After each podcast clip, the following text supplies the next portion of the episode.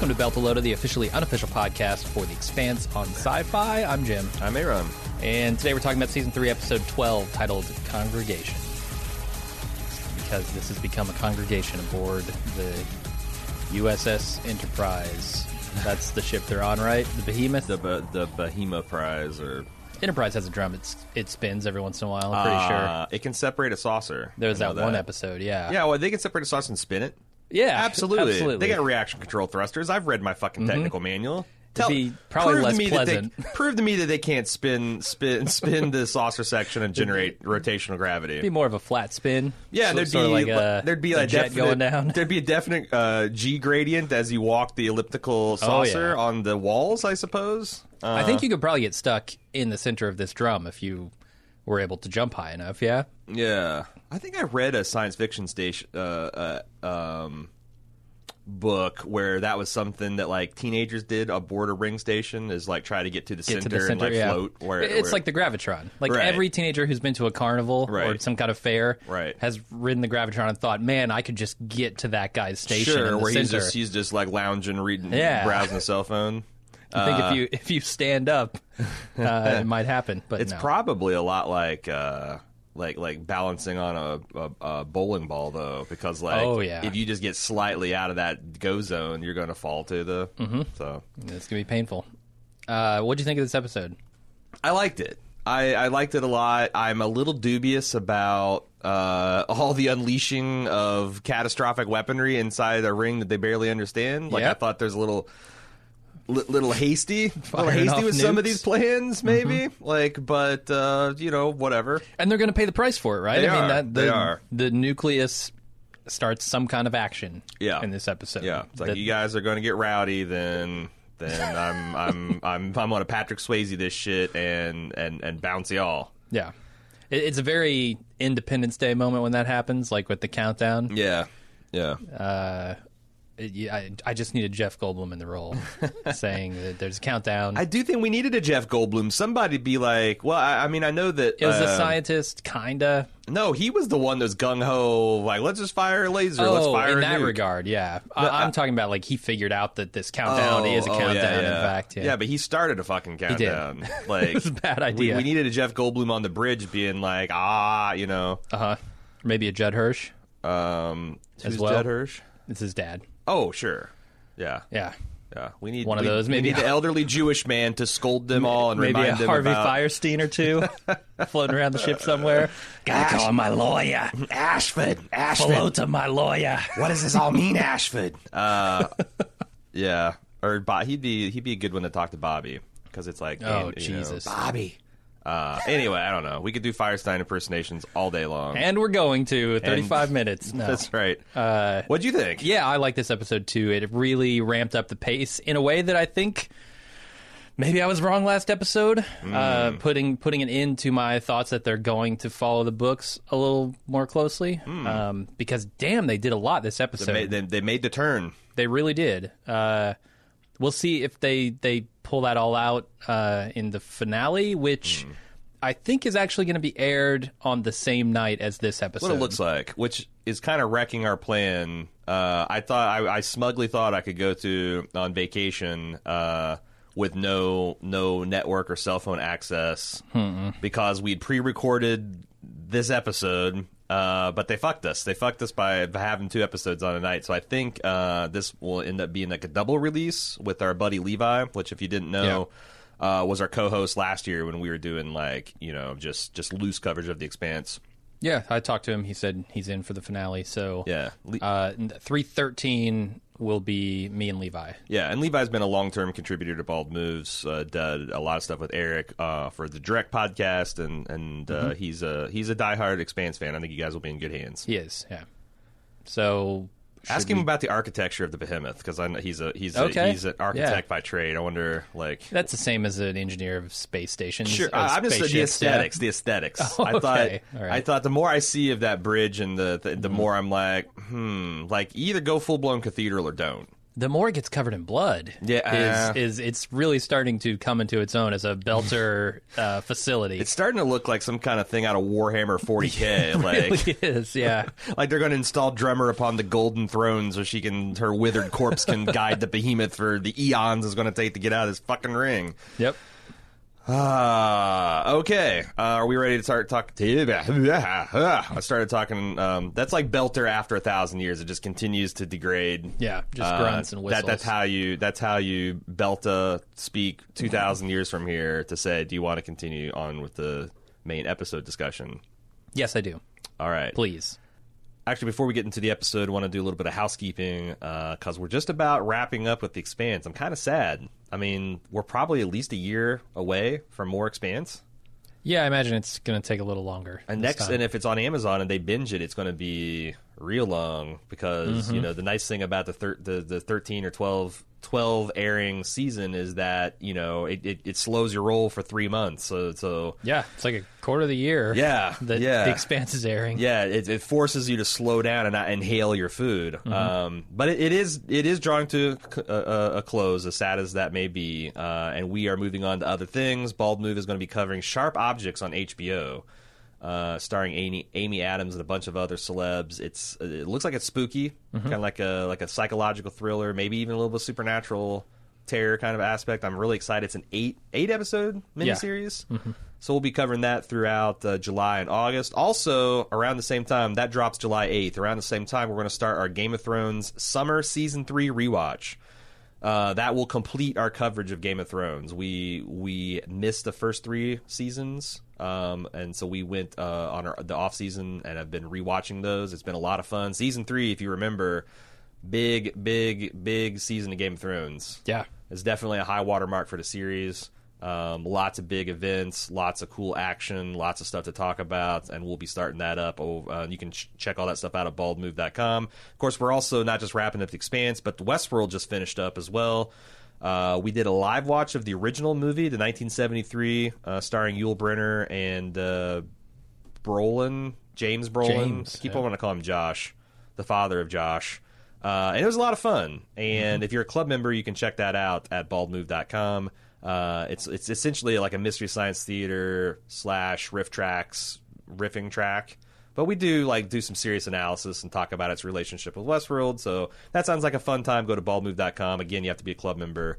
Uh, but hey, not a bad idea to, jo- to join that either. Um, all right, let's get back to the episode. Uh, so the entire fleet is now arrayed around the ring like spokes on a wheel as aboard the Rocinante, Pastor Anna and Amos confront Claire Mao. Yeah, I'm curious what the, I guess, function of arraying them in this way is. I know. Like equally spaced in a perfect orbit around, or maybe not even in an orbit, maybe stationary. I don't know that like- they're moving. No, I think I think you're right. Um, I think it's because the protomolecule has OCD. yeah. Yeah, It It's just just- there's something very satisfying to have them equidistant. See, if arc that were the case, around the station, I would think they would have turned the Rossi 90 degrees because it's facing true. toward the other ships. But you don't and the know how they're facing sorting. Like, like, toward. it- like, like if it starts shuffling them according to size and organizing them from smallest to, to biggest, that that then you'll know. That'd Mm-hmm. Yeah. be confirmation. I, I was curious about that. I'm also curious how fast you'd have to spin this drum to get one G at the outs at the outside of it. Hmm. Um, if it would be over the 62 mile an hour limit, I don't know to do the Oh, know math on it.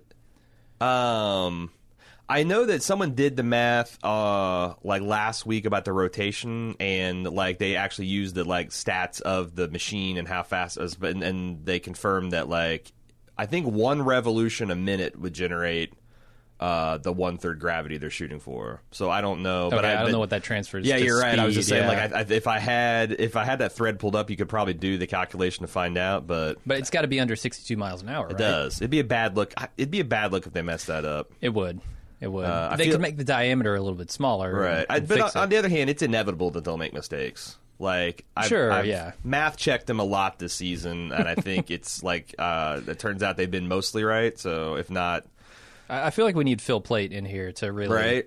put the kibosh on all their their f- flights of fancy with diameters Sure, and sure. speeds. The- we get the most realistic space space series ever, and we just fucking bitch and moan all the time. Bores about the it. shit out of us, yeah. Nothing is good enough. Nothing can ever be good enough. Um, I, I like that we got like this is other nerdy stuff. Like uh, I like that we got information about this endocrine enhancement implant. Like I paused it. yeah, I've got the whole thing here if you want me to read it. Well, but see, because I was reading and it's like it enhances the body's endocrine system, and I'm like, ah, so it is peak human, but then it, Mm-hmm. It says, but then it says there's some synthetic, like stimulant or synthetic artificial endocrine stim. So like maybe the idea is it is above peak human. it's a synthetic compound that goes into the endocrine See, system. so it, it's to me, it's like that's their cover for like if you just jacked a person with flooded with them adrenaline, you know, Mm-hmm. and like endorphins, so they don't feel pain. Like I'd be like, okay, well, yeah, they could do peak human, but not superhuman. But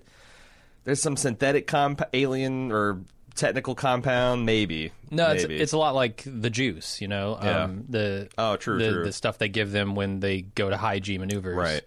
Uh, I don't know what's in that, but it seems like it would be some synthetic compound. Uh, the other thing she has installed, I don't know if you noticed this. uh, There's only you could the, the screen half cut this off, but she has what I think is a bioscan obfuscator installed, which ap- apparently scatters and uh, cloaks a person's biosignature and lets them impersonate somebody else, like going through like I'm I'm I'm assuming there's like the spaceports like check that shit.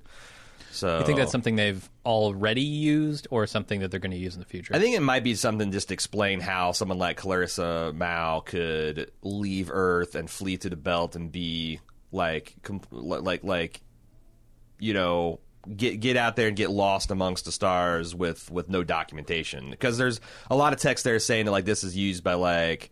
You know, smugglers and human traffickers, like the, the, to explain that there's a te- even though there might be super DNA analysis, and uh, I think it's something about they use infrared to scan the like it, it fools the infrared systems they use to scan the capillaries on a person's face as like a unique digital fingerprint, and that's what it does. So like, there's some super passport technology, but there's also some super duper, you know, counterfeiting technology, just Yeah. like we have today. You make a holographic five dollar bill, next day there'll be a holographic five dollar counterfeit. Um, but yeah, then uh, so so we, we we masturbated about the technical details. Now let's actually get to the character development. Um, I, I what do you make of Amos taking a shine, or maybe not even taking a shine, studying Anna like a zoo animal? yeah, it's it's interesting. I really don't know what would cause him to go over and you know talk to her. Yeah, It's it's some it's obviously some curiosity that he has with her, but like, I don't like, know why. Like the idea that she's got this principled stand against taking human life, Mm-hmm. I think is intriguing, but I'm not sure why. Because like he's running into the same thing with Holden, but I guess the difference between her and Holden is Holden absolutely would shoot uh, Clarissa Mao in the face. I think. Or throw her out the airlock Hmm. Yeah. because she murdered a whole bunch of innocent people and is like a caged animal. Like Mm-hmm. it's just expedient. Like I, I don't know, maybe you could be rehabilitated, but this is space and it's harsh and it's cold. Here, breathe vacuum, you know. Uh-huh. So like, because like I think Amos was like making like as he was making these logical points, he fully expected her to be like, oh well, then proceed, and she's like, no, because it's not about her and her threat; it's about us and what this does to us. Yeah, and it just shows the difference between the two characters, right? Amos has Right. been there and done that when it comes to killing people. But I think there's also and, some and, and he recognizes like who she is, Right. The, the the the kind of person that she currently is. So like Anna has not been there and done that. She doesn't recognize Right. the threat that she poses. And, and when she backhands Claire, there's like something in Amos's expression because I watched the show like four freaking times, man. Um, mostly because my wife fell asleep during the second screening, so I had to I had to do another screening. But but like I so I started on the fourth watch, started looking at things, and like Amos has got this really interesting reaction when she belts him because like he can see that she's struggling. You know, she's just like Zen master in his eyes, but she's struggling because when uh, you know Claire just callously says, "I'd killed, I've killed better people than Tilly Fagan," um, that that really pissed off Anna. Yeah, I mean she she admits she wants to kill her, Right. But right. that's just it. It would change her fundamentally to do that. Right. The other thing we should mention is that they've uh, we we talked about the the, the tongue tongue endocrine en- enhancement system, but they've disabled it with the little armband somehow. Yeah, magic. Magic Synthetic compound. just blocked, just blocked. Um, Moving on, uh, Naomi and Alex get just enough of Rocinante's core functions working to surmise that Holden has been taken to the Behemoth, where they plan to spacewalk over and get some answers. Yeah, just the transponders, from what I could gather. Yeah, So and I can- think the like Alex was able to access the ship's sensor systems because that's when he was able to play okay. back the film and see the Martians going from the station to. still no comms. Like no, no, they made it a point that we can still not send transmissions. Yeah, Um, and what's I thought was an interesting thing is that uh, Naomi's going to do the standard. Well, Alex, you hold down the ship when we go and do all the stuff, and he's like, "Fuck no! Uh-huh. I just got my family back. We're all going together." Which I, I, kind was of can't believe that everyone is leaving the Rossi, but everything 'cause is I- frozen there. So I guess, but like I I, th- I feel like there should have been a shot of like you know Alex and Amos and Naomi and Anna and uh, Claire like j- jumping out of the Rocinante, and then like six Marines jumping from the Zeus into like just like legitimate salvage, bitch. No more courts. We got this thing back. It's the Tachi. no Deal with it. You know. especially Alex, like that really surprised me that he was willing. It, it shows, I guess, where his priorities lie. Right, right. He had that love affair with the ship, but did, yeah. now, like, it, the only thing he loves more than the is is his family. and not even it's not even just about like hey this is a piece of hardware that i love but it's the rep- the only representation of him being martian Yeah. that he has in his life right so Right. like he's essentially saying i give up being a martian here in favor of helping out my family yeah. which i like I also wonder if they're going to use the excuse of uh, because they've been talking about these symbols and how they kind of tell a story. I wonder if they're going to use the excuse of his uniform getting slashed and bloodied to like have him take that off and like wear, you know, the gas uniform that everybody else does. right Um, because that would be an interesting play to like because that now says that this is a this is a this is a crew. You know, to me. Uh, on board the Behemoth, uh, various Martians and Belter captains take turns trying to sweat info out of Holden, uh, but he's not having it. yeah this was a sort of confusing scene i wasn't sure where he was docked because Right, and like I think that's intentional. it, it is yeah Like, i, mean they're messing even- with him Like, like it's like the, the whole thing interrogation. Like you keep the victim, Yeah. the target disoriented. They don't know what time it is. They don't know where they're at. i felt like i was being interrogated Sure. Yeah. Yeah. And uh, this Captain Lucas. Now I got a question. She says she's the captain. She's Captain Lucas of the Askia, but her badge above her right breast says the Zeusen. Is this like? I can't remember. Is, so is she like a, a like a captain of a corvette, like the Rocinante, that's detached or that, that's attached to the Zeusen? Maybe. I'm trying to think, dude. Like, does Alex's does Alex's uniform? It says Tashi, doesn't it? It doesn't say like the Chindra. i don't know if it says tashi i know that I like what the, naomi's their their, and- their mothership was called. Is like the Chandraskar or something or other, or Yeah, the I Chimmer don't Chimmer. I don't know. I'm not gonna. no i i'm not sure what's up with that Um, but anyway, that's what she says. Uh, I also like when Ashford comes in. He's like, "You're one of Dawes' scavengers," and Ashford just like he's just effortlessly diplomatic. He's like, "Let's just try to be civil, you know. I'm not going to call you a terrorist that just blew up a ship, and you maybe not tell them to say I'm a pirate to my face." yeah Um, and like you know, they talk. So, and this is the theme of the episode: bargaining is how civilizations are built, because this is essentially a string of wheeling and dealing throughout the whole episode, which I thought was kind of clever. Um, but so anyway, the, the the long story short, uh, Holden tells uh, Ashford a story. The, the whole thing. There's a little bit uh, nuance here where he's realized that the ring isn't a weapon. It's it's it's trying to build a road, and it cares as much about us as we care about ant hills that we pave over.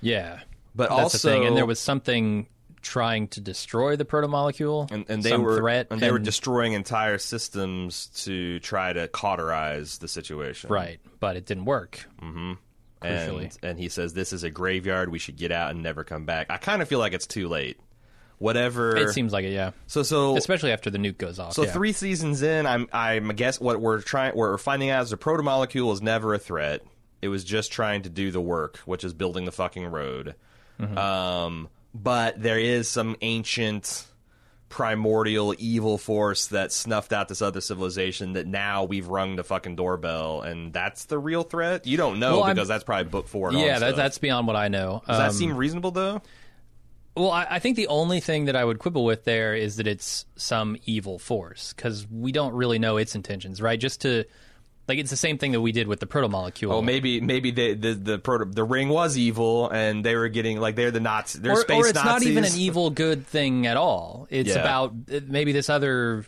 uh, force entity, whatever it is, Mm-hmm. is trying to build its own roads, and the roads that the proto-molecule is Mm. Oh, building are simply in the way. Okay. you know. Um, I mean, it's very much equivalent of like humans and proto-molecule. I do think that like I don't know how other people feel about this, but I I feel and this is very anthropomorphic, but fuck fuck it. I feel like that an intelligent being that sees another intelligent being and decides to like pave over it anyway is I can call evil. You know, like like even if it's not. But would like- they even recognize our intelligence or the proto-molecule's intelligence? How advanced are they? You know. I don't know. What what is that? We don't even we don't even know what this like thing we, they're talking we about is. yet. recognize ape intelligence and whale intelligence and pig Mm-hmm. intelligence like and have a bunch of fine decisions like i find it hard to believe that like uh you know if q came across the protomolecule race and wanted to bulldoze like that they wouldn't know that they're doing something wrong you know like they can't be so fucking elevated that they don't know that I mean, Q yeah. is maybe not the best example because Q didn't give a shit. but Q, About any and i guess like is q evil that's a good question or is like or is he just on another plane of existence? You Like know? you Like, find out that the Q, the Q continuum is essentially a, a race of stagnant, bored, rich trust fund babies. Mm-hmm. Which I would be, I, if they pave over a civilization, I would describe that as evil. Like just Hmm. Okay. because they don't give a shit doesn't mean they don't. That it's not bad. I mean, I don't know. Moral relativism. Take your philosophy courses. uh, get back. it's with me. possible they don't even know about it. Okay. Let's let's put that out there. Okay. Yeah, I feel like now it's an extra dimensional being that really has like you know they're plowing through seventh dimensional space and has no idea that in our Right? fourth D- doesn't even notice the fourth dimensional proto that, molecule that's beings. I guess that's that's a good point. I, we just don't know anything about it. yet, Right. so I don't. Right. Right. I don't want to go too far, especially and- when the proto molecule is so different and weird. and I love how Holden described them as having strange, bright minds. Definitely not human. Like, Yeah. gives an idea of like they are. They're not alien. They're not. They're they are alien, and they might be possibly unfathomable. Like we're talking. Like we're talking about. Uh, The other important thing that happens Yeah. in this scene is Bobby.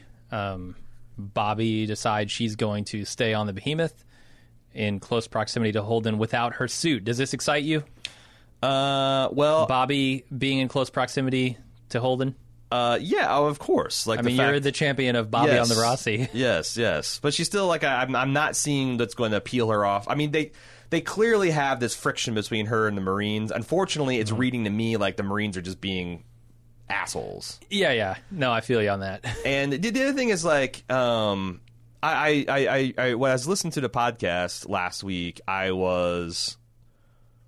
I, I was listening to my tirade against Martians. I feel like it's a little bit harsh because we have seen some good Martians, like that captain of the Hammurabi, wasn't it? yeah, yeah. Like she was like the the Bart Mancuso a Red October character. Like she was amazing and like level headed and insightful and Yeah. uh, you know, felt like I think she was trying to serve her faction. And, and like like Bobby, like like what true loyalty is. True loyalty isn't necessarily taking your marching orders all the time. It's it's trying to do what you think is is going to help, actually help a situation. Yeah. Um. So yeah, but I, I feel like they're making these kind of making these Marines be shitheads just to, if, just for being shitheads, so that Bobby can make some kind of rash decision about her future later on, perhaps next episode, perhaps early next season. We'll If they really want to piss me off, perhaps season five. I don't know. Uh, um, but yeah, there's a couple of humorous, uh, disarming scenes, and man, Diogo. He's a shit. You're gonna walk up to this this badass that's like a, f- a good foot and a half taller than you in hulking power armor and, s- and start blowing him shit. Yeah. Come on, man. Come on—just on. a bad idea in general. Take take your take your uh, take your cue, your cue from how your your leader acts, man. You don't think uh, Ashford doesn't do that shit? No. Um, yeah, Ashford just is relentlessly diplomatic. I can't believe how great of a leader and communicator he is. Uh, like the whole like, well, okay, you don't have to give us your armor, but you're also welcome to leave my ship because that's the rules. Yeah. Um, I do believe those four Marines can take over the ship, though. Yeah, I, I mean, I mean, th- those if they put their helmets back on, yeah. those yeah, yeah, probably. Or, or just even hold their forearms up and just start firing, waving their arms around because like they've established that that power armor is completely impervious to any kind of small arms. oh, but they can't shoot. Oh, if they none had their, their I guess work. if they had their helmets on, they didn't give a shit about any of their wound, the, the the hundreds of wounded they have there. They could just start, you know. Yeah, because they can't use their weapons, so they'd have to mash people manually. Oh, You know, they could do be- that. Oh yeah, They could, until their power armor ran out of power, they Uh-huh. could absolutely do a monster mash. um, and Holden just called this place a graveyard, so Mm-hmm. I think they almost have to. Um, okay, drummer has survived her ordeal, but is in very bad shape, her spine is all fucked up. and I don't think it's getting better. Like the doc, like the doctor told me, if you don't hold still, your spine is fucked. Uh huh. Uh, and drummer does not hold still the whole episode. So uh, no, she she sets to work immediately trying to build a contraption to let her walk. Right, right. And I, as soon as soon as she drug herself over that mech part stash, I'm like, "Fuck yes, Robo Drummer, Robo Drummer, baby! Uh-huh. I can't wait. I can't wait till she makes her next arrest of like some dude's dealing drugs on her ship and is like, freeze, creep." uh, But um, there's also that really cool establishing shot where you kind of like this the the the camera kind of careens through the hollow space of the drum and then slowly through the skylight that drummer's in to give us a, a, a real sense of scale of the place. Yeah. which I thought was super cool.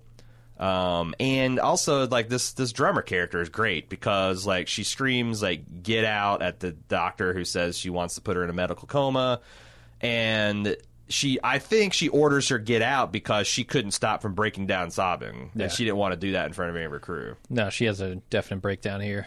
Um, but then she starts pounding her legs. Then that doesn't work, so she drags herself over these mech parts. Yeah, Robo Drummer, get excited.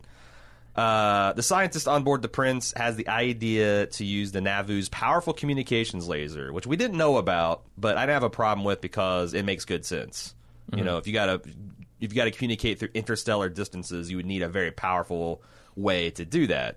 Yeah. Because the electromagnetic radiation has a way of you know fanning out and dissipating.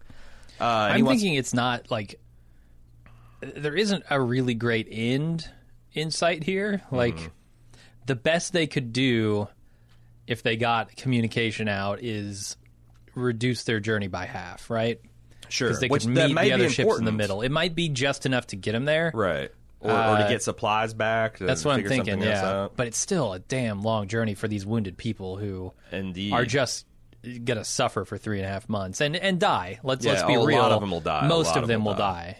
So Um, and we find out that like, the, and they do a lot of really multi-layered storytelling, like the fact that the commander that's sent, the, the person's going over to the Behemoth to represent the UN is just a commander. Like they don't even have a captain of any kind of ship left. And then later on, they mention that the officer corps of the UN has been ravaged, like a background detail, but they're doing a really good job of like multi-channel storytelling here. Yeah. As we meet this Commander Kumis guy, who I think is he's I guess the closest we have to a Jeff Goldblum. He's the only one being like, "You're gonna fucking detonate a nuke on a skiff," to you know. yeah, Uh, anyway, Ashford organizes a blood drive aboard the Behemoth as the Belters wrestle with the idea of spending their scarce resources to help inners. Yeah. The mandatory blood donations were uh, probably a good idea. Yeah, and I like that this is the Gregory guy that Ashford went and chokeslammed. Oh, And was the- it? yeah, yeah, yeah. Is that why his voice is all fucked up? I think it's just Because God, I don't know. I just he's like got I- a rough voice. I, I know it's the, the, the, the guy, and now like it just. I guess it shows what a guy Ashford is because not only did he get this guy to begrudgingly work with them, but now they're getting them to do things that's kind of against their their best nature. yeah, certainly against their, uh, you know, natural tendencies. Let's Mm-hmm. say. Yeah, and you know it's a fair question. Like, you know, I- as I mentioned last episode, it always gets me going to see humans help each other out. But you know, sometimes sometimes it, it, it doesn't. It's and it's and it's much easier like being inside the ring together. It's much easier to work together. But like you know, the answer to this just in general is no. They wouldn't help you because the inners have been starving you of resources and taxing you to shit. And I read somewhere that the average belter lifespan is half that of a, a human on Earth. I could buy that. Yeah. That's insane. Mm-hmm. That's insane. So like it's it's an incredible sacrifice and and testament to their to their will and their their compassion that they're that they're doing this in Ashford because you know if if enough belters decided this is bullshit mutiny Yeah, I mean, that's the interesting thing. Like they don't have much power in this equation, and it's something they've been struggling with the entire series. Although they, it's funny because they have ultimate power in this situation They because do, they yeah. hold the, the difference between life and death. Even Yeah. Um, so the tables are turned, and this is why that is the reason why I like Ashford so much in these scenes because he's not lording that over people and using that as right. uh, you know leverage to Right. get something out of them. He's simply extending an offer uh, of help. Right. It- now we know that there are political reasons for that, but there's nothing like overt here that he's saying, "Hey, you can come to the ship, but we want this." Right. And the other thing is, like, I think his politics are a pure expression of his genuine and honest desire to make the belt uh, uh, a great nation and to, to, Yeah. to bring them to the table. And that's not, he doesn't want to do it by bringing down the inners. He wants to do it by elevating the belters. And that's the kind of politics I can get, I can get behind. You Sure. know, like, I think his, his, his, his heart and his politics are aligned. Uh, and I think that's, that's, uh, pretty righteous. Find out Um, if his laser lenses are as see. aligned. We'll see indeed. uh, Bobby tries to corral her detachment of shithead Marines and a self righteous Holden through an elevator ride to the brig. I mean, Yeah, I, I kind of thought it was interesting that they were using these transport pods Uh-huh. to move around the behemoth because it's so huge. right, right. And the scene is it's zipping around the outside of the ring is pretty cool. Yeah, Um, but yeah, like like Bobby's like uh, because like I- you know the Marines are jabbing a Holden. Holden's like, "You say it's my fault." You know, he's the space Jon Snow moping around, and she's just like, "Everyone, shut the fuck up." uh, I'm tired of this shit. I can't wait to, for her to get away from these guys. like Yeah. I really despise them as characters. They're they're they're terrible. Like in the midst of all these people helping out, they're still fucking holding the grudge against this guy. God damn it. Uh Naomi and the crew has made it to the Behemoth, where she is arrested as a deserter after they disarm Amos. Crucially, after oh yeah, because it couldn't do it before. I love that, like you know, Naomi finally talks the gun away from Amos, and then as soon as and then Diego and instantly is like, "I'm gonna arrest you as a deserter," and Amos is like, "Ah, I'm gonna need that gun back," Yep. and he was gonna take it. he was. He Oh was. Jesus, it's so good. It's good. I'm not sure. I hope Anna doesn't sand off too many of his rough edges. Yeah. Like maybe a few. There's a couple of really ugly ones sticking out there that could be sanded down, but I don't want him not to be that No, guy. I- Someone yeah. on this crew needs to be that guy. for sure. Uh, I I guess at this point I was thinking, hmm, I wonder if Ashford would have approved of this move of taking Naomi prisoner uh, Well- for desertion, which we see later on he doesn't. We're or going, well, he doesn't he doesn't agree with the approach Diego took. yeah, Diogo. he, he still. I don't know. We'll get there. We'll get there. Uh, also, I, I love every time Naomi calls Diogo a little shit. It's great. Like Yeah. I think that's I, I might start referring to him as that. That's his title instead of lieutenant. It's little shit. Uh, Naomi is perp walked onto the bridge in slow mo, no less, as Ashford trades her access to Holden for help in repairing the ship's critical power issues. So this is the topic you want to discuss. Yeah, Uh, yeah. And I'm just like, I think he's so diplomatic because she's like, "Am I under arrest for desertion?" He's like, "Ah, Lieutenant Harari correctly I d- assumed that I would want to talk to you, Uh huh.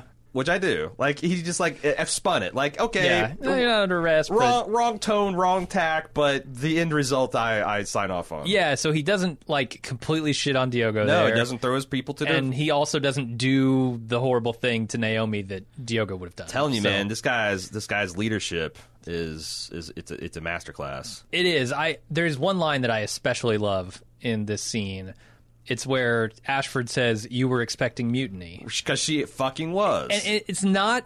It's not a question. uh huh. It's it's like somewhere between the idea of yes, I was going to mutiny if Uh-huh. things didn't go the way they did, Right. and like.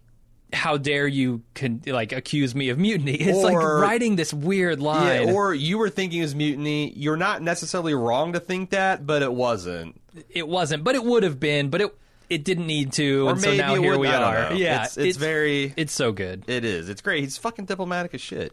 Yeah, and it's the delivery from the actor there who he just nails it. Uh, the slow mo perp walk, I did, especially when I watched it so many times. I really enjoyed how they uh, have found a whole bunch of tall and lanky dude and dudettes for the extras. Yeah. Like the main cast is not very belter looking, but like you look around at the people in the sick beds and the people that are like just standing around, they they definitely look like the belters as described.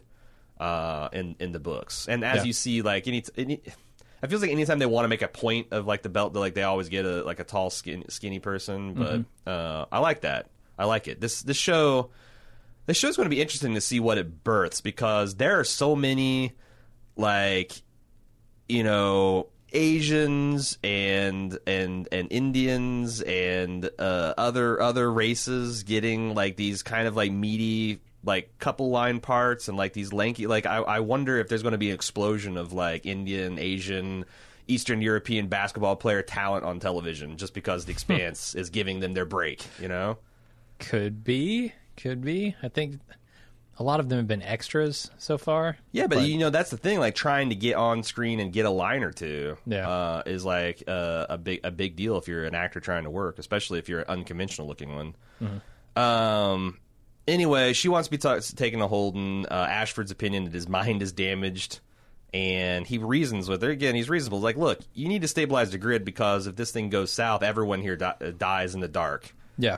unable to breathe, including your precious Holden and your your other brothers at arms. So So get to work. get to work. Might as well get on with it. Uh, Claire gets thrown into brig with Holden. Pretty funny, and Yeah. and she reacts appropriately. And his whole yeah, he's so oblivious. hey, I'm Jim. What are you in here for? That's so trying to kill you, asshole. Yeah, and her reaction is great. I love it. Uh, the behemoth is firing its laser, and the scientists study the effects. uh Apparently, the comms laser couldn't punch through the ring's distortion. Also, I love how there's this like little back and forth about they've tuned the lis- the the light towards the visible lights. They tuned the laser towards the visible light spectrum because elsewise every nerd would be like, "Why can you see this laser in the vacuum of space?" Yeah. Uh, and they address my other question, I guess, and, and it's it's something they don't even need to address, but they do, and that's how good the show is.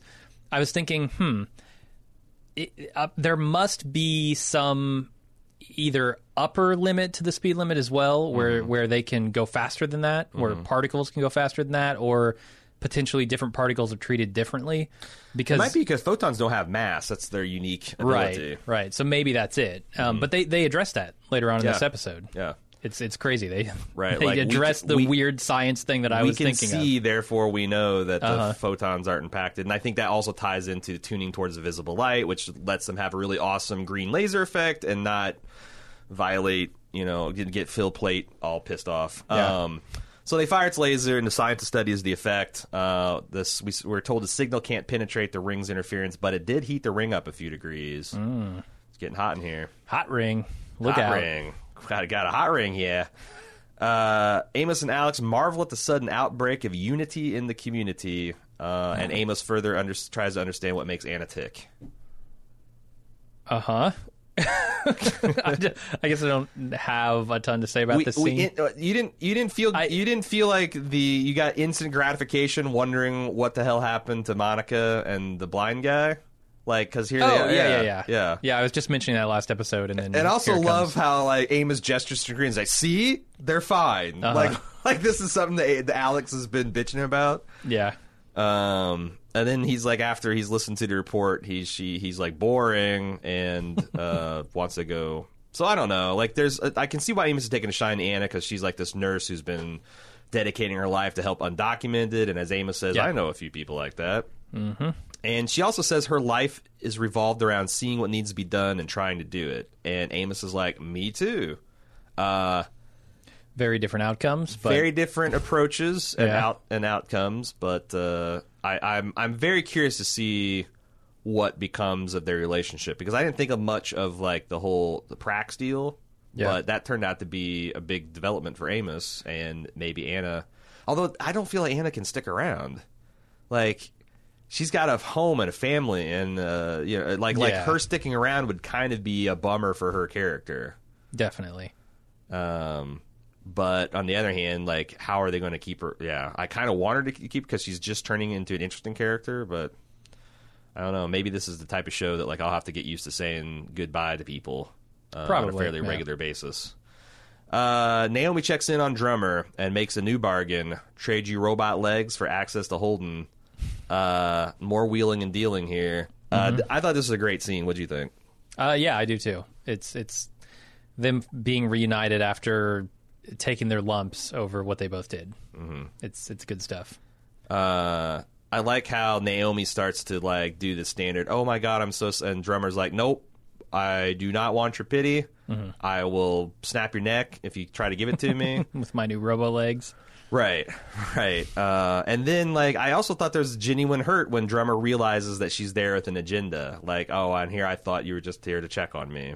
Yeah, Uh, yeah, But she also, I think, sees the truth that Naomi's like, even if I didn't have an agenda, I would have made you my second stop after I got drug up to see Ashford. So, like, you know, don't, don't, don't you start feeling sorry for yourself. If I can't feel sorry for you, you can't either.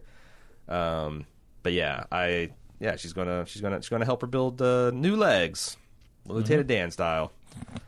Uh, the prince's scientist hatches a fucking nuts plan to detonate a nuke by the station to see if it continues to respond to high energy pro- photons. I- man. this is crazy. as okay, I understand his desire to conduct experiments. I do but too. This Like is so risky, it so really insanely is. risky. because it's essentially a big time, a large scale implementation of what the Marine did at the grenade. yes, exactly. And if they like, and, and the ring station will know where this fucking skiff came from. So if the behemoth gets arborgasted in the middle of the ring station because you pissed it off and it needs a repair, like it's Yeah. just it just seems. I mean, maybe they haven't done a good enough job at selling how really dire the straits are. I know they're running out of medical supplies and all that kind of stuff, but it, it I, I know it just I don't know. It just struck me as i- an insane escalation. Yeah, I'm trying to figure out why Ashford would go along with this. Yeah, like this is something you're gonna try like before everyone's about to die. Like Yeah. like you you know, like you might as well because fuck it. Like they still feel like they have days, weeks, mm-hmm.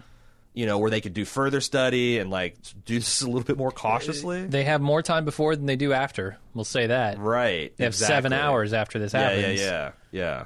So um, I don't know. I it's the show's going with it. Um, I, I agree. The I I am on the command the UN commander side. Yeah.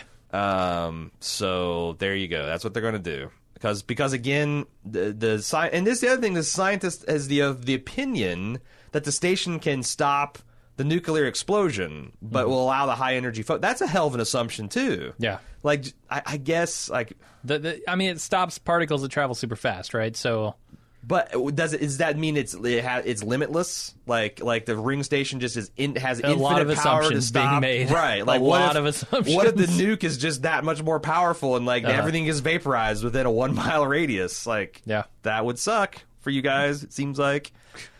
Um, Alex struggles to find pain meds for the injured, which is our Hmm. first clue that something nefarious is up. And Amos spends time with Anna as she grieves over a dead man. yeah, can't quite understand why she's doing it because the man's dead.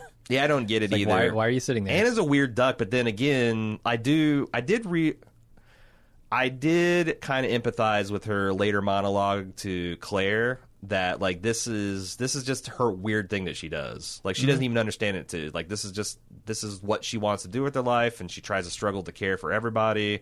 Yeah. And it's really bother her that she has this antipathy towards Claire. Mm-hmm. So I think she's like using this grieving for this dead man that she doesn't know as some sort of meditation almost on what to do about Claire. Yeah, I, I think part of her feels like if the least she can do here is feel the loss Right. because no one else seems to be. Right. Uh, and her role here is going to be to, I guess, b- be compassionate to everyone who is alive by understanding the loss that they're all suffering. It's it, it's something weird that I don't quite understand because Yeah. once somebody is dead, they're dead. I'm not. I'm more with Amos here. Yeah, yeah, yeah. Than but she's also she's a I mean she's a she's a I presumably a Christian with her faith intact. Mm-hmm. Like nothing about her character has said that there's a whiff of hypocrisy or anything. No, no. So Uh. you're right. It's hard to get it's it's not hard for me to get in a headspace because you know 10, 10 12 years ago that's how I rolled. Like you know Yeah, and it, no it- shit believed in the afterlife and and heaven and the, you know, all that kind of stuff. Right, and I, I think it would have been a little different if this person's death was potentially caused by Anna, or Mm-hmm. or she had some involvement in his injury or something. Yeah. Because then I could see her sitting there taking a moment to think about, you know, her actions in regard to this person Right. after they're dead. But Right.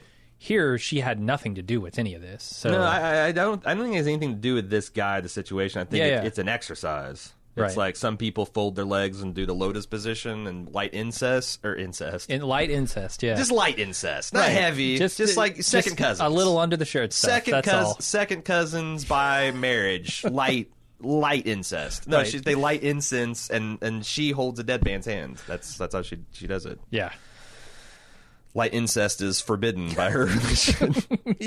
all all incest probably. Uh, Ashford is enraged to find out that someone is stealing medical supplies on a ship and warns all crew that if they don't level off and fly straight, he'll space them himself. yeah, and I believe it.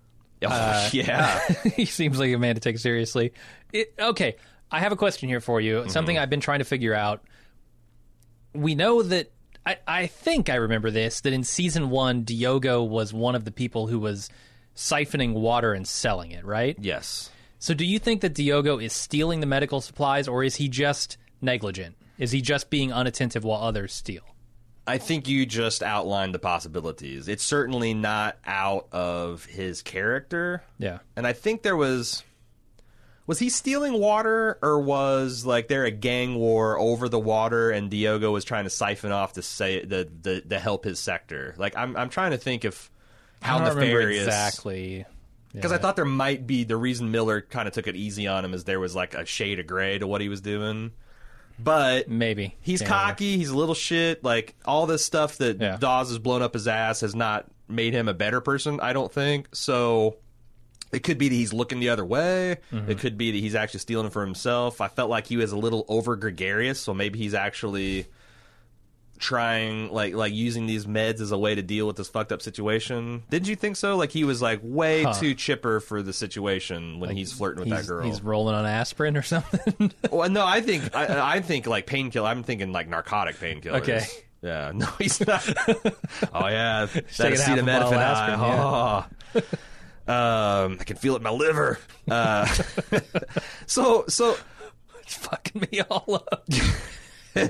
so he gets he gets he gets up on the pulpit literally. Yeah. And this is like the fifth time he's done this The and gives a speech. the, uh, Uh, it feels very like in the, the, episode's called, called co- uh, Congregation, but I just feel like he gives these. He's he's getting his reputation for giving these speeches every five minutes. Like like uh, you know he's going to get up there and like Beltalowda, eyes and ears. Is anyone else hot in here? Is it just me? It's close. It's close in here, right? Or he's like, Beltalowda. Last night on this ship, my ship, our ship. I had the weirdest dream. And he just goes off on these tangents like, Beltalowda, it's come to this. We're faced with a decision I hope we never have to face. Is a hot dog a sandwich? Jesus like he's Christ. just he's just like he, he's just, he's gone mad. He's got this this shipwide calm and he doesn't know he doesn't know what to do with it. yeah, he's abusing it. Any any excuse to get to, to throw Di- Diogo in a headlock, which I approve, or Yeah. to get up on that pulpit and make us inspiring or inane speech, is he'll take it. For sure. Uh, next scene, Anna goes down to Claire and the brig and struggles to care for her. Mm-hmm. I'm reminded of a quote I saw.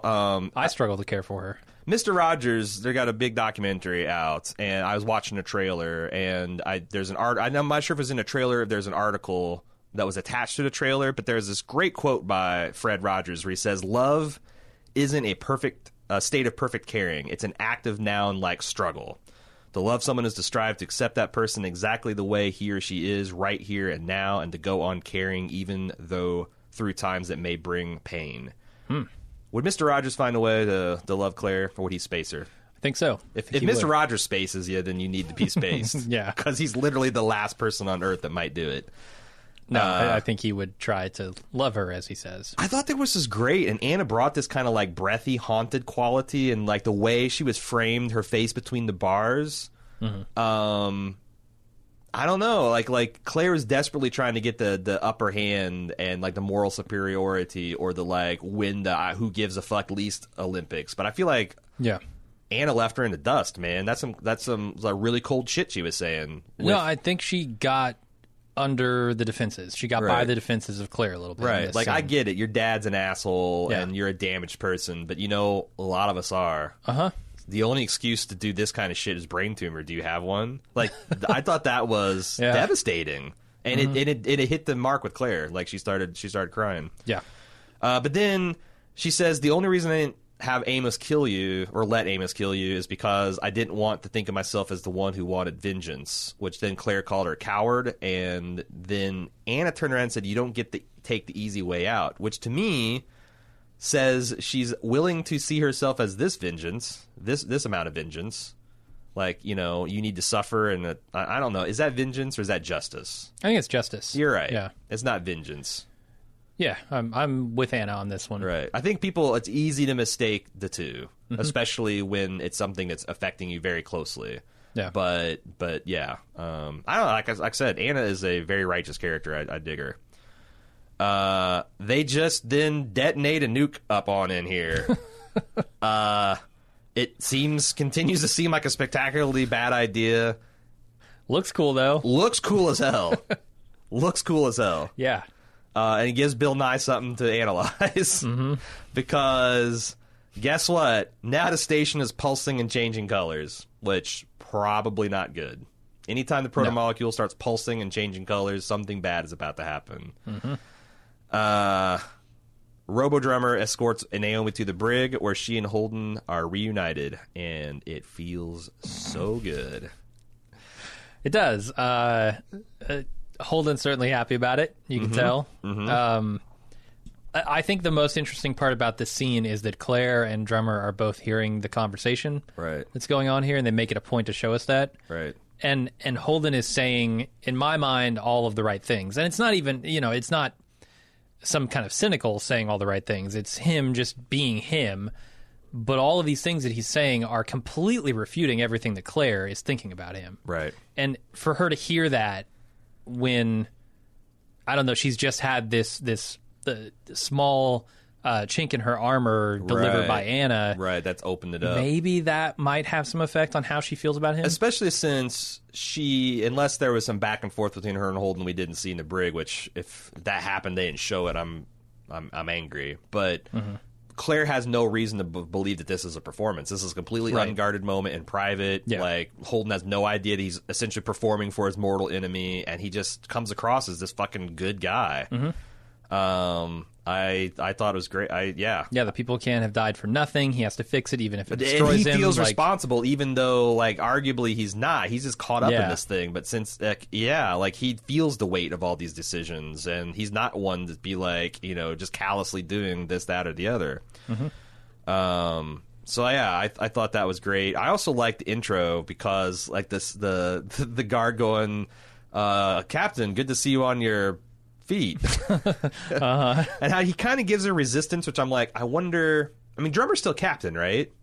I I think if she can walk into the the what is it CIC the more the the, the command tabernacle. center, yeah, if she can walk into the cathedral, then yeah, she's captain.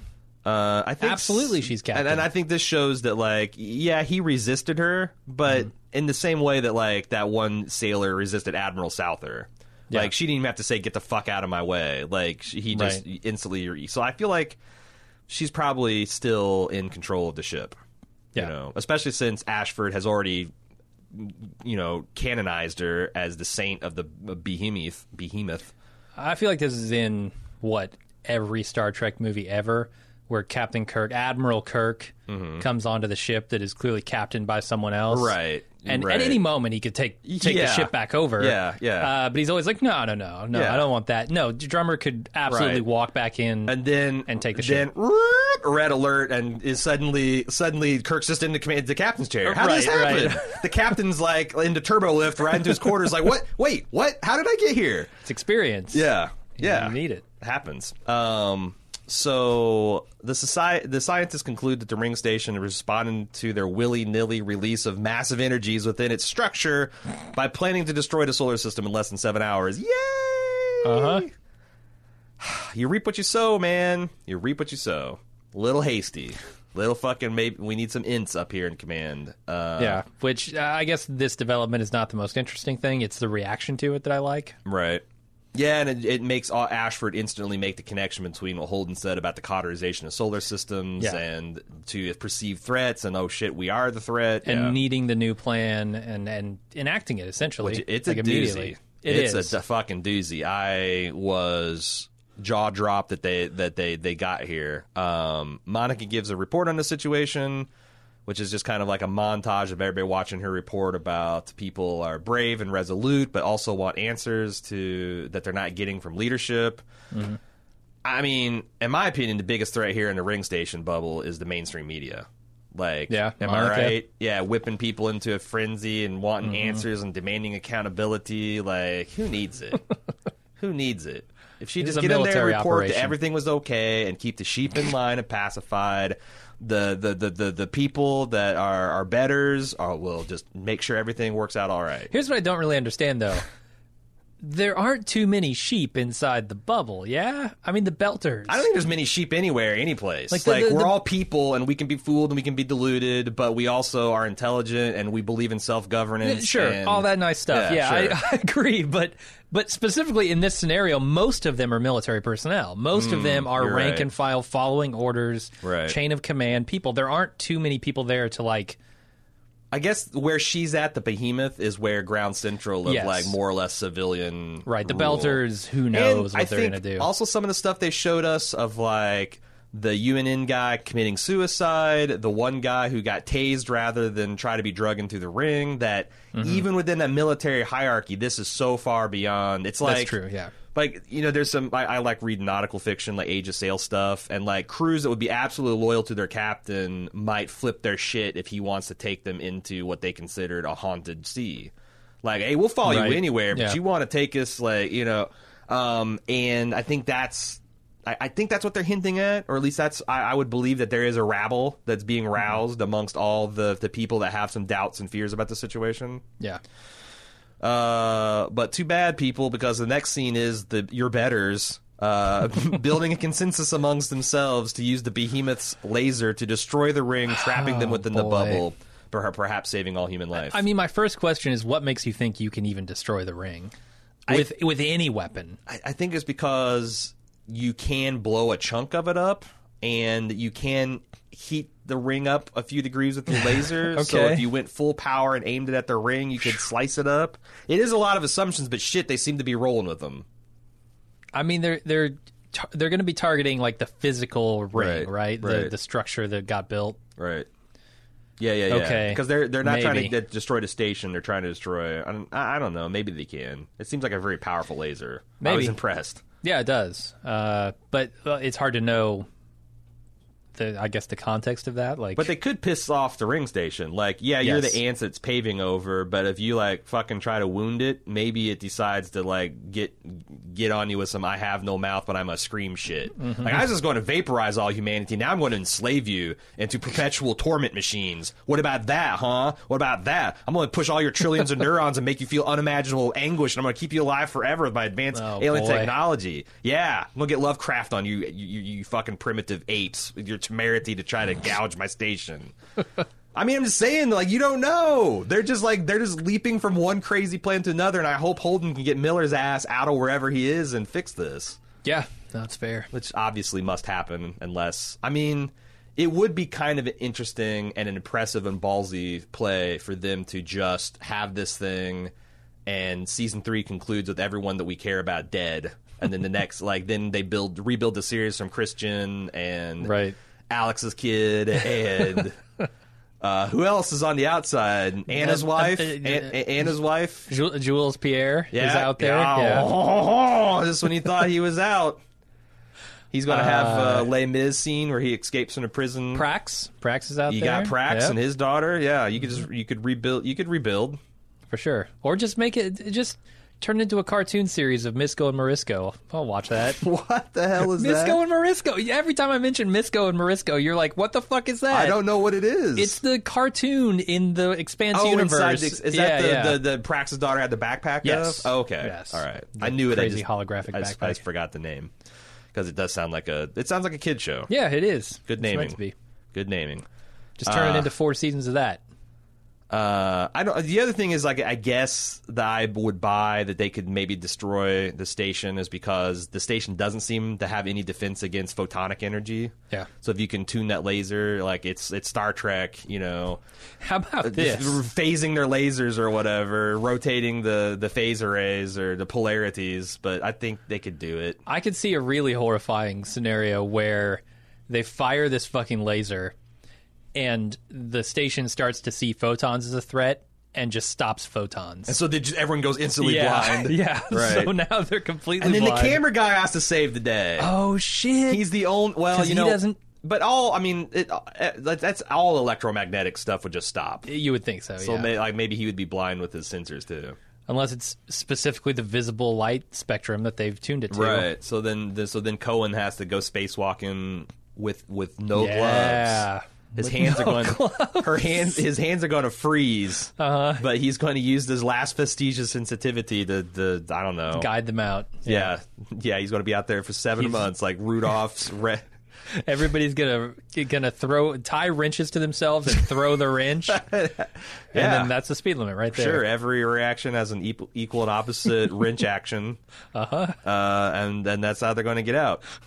it won't be Rudolph and a red-nosed reindeer. It'll be Cohen, the black-handed blind guy.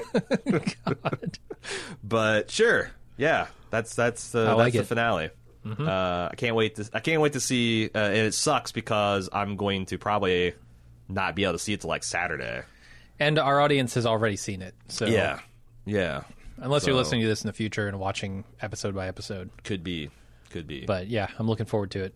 Hey, before we get to the feedback, uh, I just wanted to plug our club, club.baldmove.com. Uh, the club is awesome. It's what allows us to be independent in our podcast coverage, which is cool because, um, you know, there's there's certainly a lot of activity. There's a lot of competition among some of the bigger shows, but you know, the Expanse we do because we love it. Uh, it's right up our alley as science fiction. It's certainly not been a monetary or rating success for us, but but we do it because we love it, and we have the freedom to do so because our club members support us and let us follow our passions and the things that they're passionate about. Uh, if you'd like to help support us, you can go to club.baldmove.com. If you thought we've done a good job, if you found us entertaining, know that there's tons more free content for everybody, but specifically club content is more Jim and I doing, uh, you know, first run movie reviews. Uh, we have a variety show we do each week called Lunch with Jim and Aaron. There's all kinds of other silly, funny, informative stuff that we do just for club members. Like this week, we just re we just did a live watch of the original 1973 version of Westworld, which we had a lot of fun doing. Those are some things we do just for club members. Uh, if you've enjoyed our coverage, I would uh, appreciate you checking out club.baldmove.com uh, because there's samples of all the bonus content you can get, and also you can try a free 30 day trial just by signing up again at club.baldmove.com. Uh, do, do we have any feedback that we want to consider? Uh, sure. We have a couple I, pieces of feedback. I was hoping we get some because I feel like I wanted some corrections based on some of my science bullshit. I want to believe that, that, that they Mm. got everything right. I don't know that we're going to get much of that, but Okay. let's let's see what we do have. All right, this is uh, expanse at baldmove.com. If you'd like to send your uh, your your thoughts and emails, don't forget that we're going to have a wrap up podcast uh, the week after the finale, uh, where we will consider everyone's thoughts about season three, uh, what we think about. Um, I don't know with these kind of things, speculation about next season. Maybe maybe you can either do something with the book readers yourself, and I'll excuse the room, or I can just make some predictions. You can laugh at me. I, I don't know Yeah. but we will have a wrap up podcast. Uh, feedback. All right, we start off with Raphael, who says, Love this episode. Hope you guys did too. I would love to have Anna be added to the Roci crew. I think the crew is missing a character like her. They already have a leader in Holden, a pilot and captain in Alex, the muscle in Amos, the tech in Naomi, uh, and Anna could be the spiritual person, abstract thinker, and mediator. Uh, I know, I know you're really on board with this too, getting Anna into the crew. I just don't. Uh, uh, I just think it would be bad for Anna herself. Yeah, I, I just There's some for the reasons that we talked about earlier. Yeah, either a tragedy would befall her family that would make it kind of quote unquote okay for her to go, or she she would like do violence to her own spirit by abandoning her family. Yeah. Uh, and he also mentions that he'd love to have Gunny back, but that may be a far shot because at that point she'd be a twice deserter. Right, double, Desert me double once, deserter. Shame on me. Yeah. desert me twice. You can't desert on me anymore. Yeah, you can't get deserted again. Uh, I yeah, that's these are all good points because I do feel like the crew of the Rocinante has gone from lean and mean to skinny and pissed. Like they need a couple more bodies just to to have good just to have good chemistry and stories and stuff like that. But I don't know. Maybe they'll do like I I think that it's worked well to have like temporaries like Prax uh, and Bobby and Avasarala, and then uh, Anna. Like maybe they just like there's always a fifth man slot that or woman slot that, that gets that gets filled, and, and it's kind of like gives a little bit of the episode of the week flavor from Star Trek. Like, hey, there's a three or four arc, and it's got Prax in it, and he's going to teach Amos how to care with his with the the one muscle he's never used, his heart. uh, and then Anna is going to, you know, I don't know, like the other thing is like I feel like Anna and Holden might be obnoxious together. Because they're both like super self righteous and and and sure in their convictions and ideals, and now. Uh, he's Holden's been given the like you should just lean into that speech by Miller. Like that could be an annoying combination.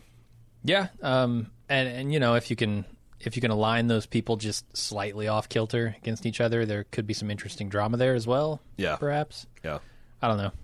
Um, and, and Sean, Sean M, wanted to write in and say that the the finale, we we made it sound like we thought it wasn't this week, uh, but yes, we know it is a two hour episode making up the next week finale. Yeah, personally inconvenient for me, but it's actually kind of cool because uh, for like the fourth week running, I was outraged when the credits rolled. I'm Yeah. like, God damn it! They It's it's just getting good. that's a great it, that's a great editing decision that they because like I think a lot of shows would be tempted to show like come to that conclusion and then you get five minutes of something else, but like they really cut it at the most interesting yeah. like Holden waking up and raving. Uh, they're about to launch, launch an attack on the ring station. I mean, surely to God they'll wait until like six hours and thirty minutes before they do that, right? They're not going to just like push the button. I mean, I mean, it's either going to work or it's not.